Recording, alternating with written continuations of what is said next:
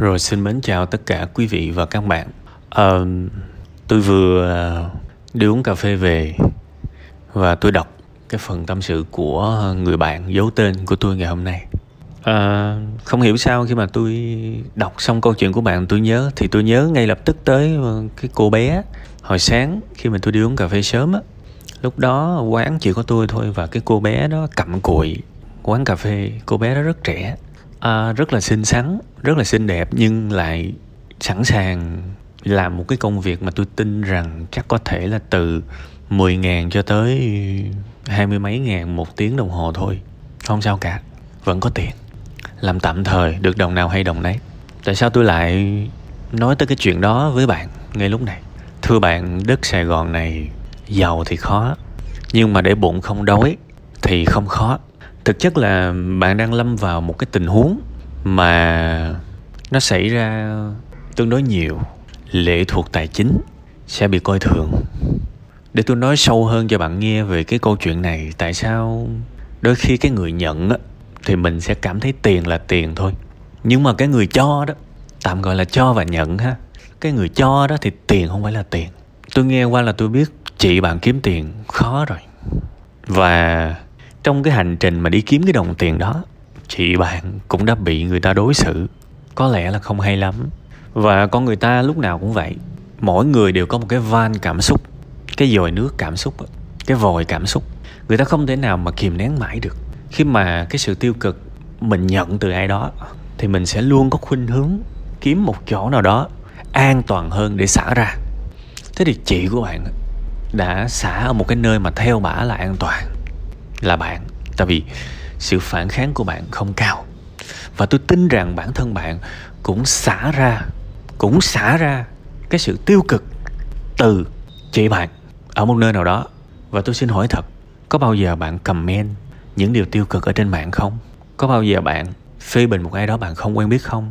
Hoặc là có bao giờ bạn trút cái cơn giận của bạn vào con chó, con mèo, vào những cái dậm chân thật mạnh, vào cái cái nét mặt vô cùng khó chịu vào cái sự hằng học, kể cả một cái lời nói hơi hơi gọi là cục xúc với chị của bạn ngược lại hay không. Cái phần đầu tiên này á, tôi đang cố gắng để giải thích cho bạn hiểu về cái cái cái được gọi là cái van cảm xúc của mình. Mình nhận cái gì mình sẽ xả một cái nơi nào đó và mình thấy an toàn hơn. Và đó là lý do tại sao mà bây giờ người ta lên mạng, người ta chửi, người ta phê bình, người ta phê phán nhiều quá. Không ai hạnh phúc lại làm như thế cả. Không ai hạnh phúc lại làm cái trò lên mạng, lướt mọi cái nội dung và chỗ nào cũng có cái dấu chân của mình. Và hầu hết là chửi, không ai hạnh phúc làm điều đó cả. Bản thân tôi tôi nhận ra được cái điều đó nên gần như là tôi đã không còn cãi lại những người đó. Kiểu như vậy. Phần đầu là cái phần giải thích ha. Cái phần hai là cái phần giải pháp. Chính cái sự lệ thuộc đã cho phép chị của bạn được được quyền xả cái van tiêu cực lên đầu bạn. Đó là nguyên nhân thế thì bây giờ không lệ thuộc nữa, hoặc giảm sự lệ thuộc lại, thì cái van nó sẽ ít đi. Câu chuyện đơn giản là thế. Bạn cần nhìn thật rõ bạn đang nhận cái gì từ chị bạn. Một nơi ở, một bữa ăn, bạn cần lượng hóa nó bao nhiêu tiền. Và bạn cần phải kiếm được cái số tiền đó. Và tôi đã quay trở lại với một cái câu chuyện là tôi nhìn thấy một cái cô bé rất xinh xắn. Và cô bé ấy sẵn sàng đi làm phục vụ ở quán cà phê rất lành mạnh, không làm cái gì bậy bạ cả, để kiếm tiền mưu sinh tại sao bạn không làm điều đó? Nếu bạn thực sự không có khả năng để có thể kiếm nhiều tiền hơn thì ví dụ như tôi nha, tôi sẽ sẵn sàng làm một ngày 12 tiếng, tôi làm 2 ca luôn, tôi làm 3 ca luôn. Tôi chấp nhận cực để tôi dừng lại cái bi kịch giữa tôi với lại người chị này. Và tôi lặp lại một lần nữa, đất sài gòn, đất thành phố, đất hà nội, đất đà nẵng, đất nha trang, đất hải phòng đất biên hòa, đất thủ dầu một ở đâu cũng vậy. Hãy nhớ điều này. Giàu thì khó, nhưng mà không đói thì không khó. Thay vì dành hết năng lượng của mình, tôi buồn quá. Thay vì dành hết sự chú ý của mình vào cái việc bà chị mình hắc ám quá, mình bị đè đầu cưỡi cổ quá, đừng làm như vậy nữa. Phải chuyển cái hướng của mình. Không cần phải có giải pháp. Điều quan trọng là phải biết nhìn một cái hướng khác. Làm sao để mình kiếm được 4 triệu đồng một tháng tại cái đất Sài Gòn này? Mình cần làm công việc gì? Mình môi móc, mình bơi móc mọi cái công việc thời vụ. Mình bơi móc những cái trang tin tuyển dụng uy tín Việt Nam Quốc chẳng hạn, kiếm cho ra những công việc như vậy, đại khái như vậy. Thay vì ngồi một chỗ và không có một xu nào, phải đi làm. Với câu chuyện là tiền, có tiền chứ không phải là ước mình giàu hơn chút xíu, giàu thì quên đi. Khả năng mình đó nó tỷ lệ thuận với cái chữ giàu. Mình chưa có một cái khả năng quá đặc biệt thì quên chữ giàu đi. Không đói là chuyện khả thi. Rất nhiều công việc lành mạnh ngoài kia rất dễ xin, rất dễ xin việc.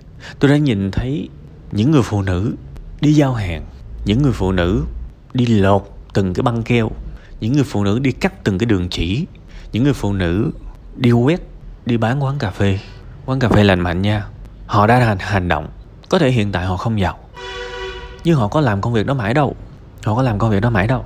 Mình đi làm, mình tiếp xúc và có thể nó nhiều cơ hội mới có thể mình quen được với người quản lý. Mình học được từ những cái lối sống của một người quản lý tốt, chẳng hạn. Từng cơ hội mở ra. Mình đi làm có đồng nghiệp thì mình rất có thể mình sẽ quen được với những người tích cực. Thì có thể nó bảo là, ê mày, tao mới thấy bên kia tuyển ngon lắm, hay là tao với mày nghĩ qua bên kia làm đi, lương được 6 triệu, ví dụ vậy. Đó là những cơ hội mở ra. Phải nhúng nhích, phải bước chân, phải đặt ở một cái nơi khởi đầu thì cái vận mệnh của mình mới thay đổi được.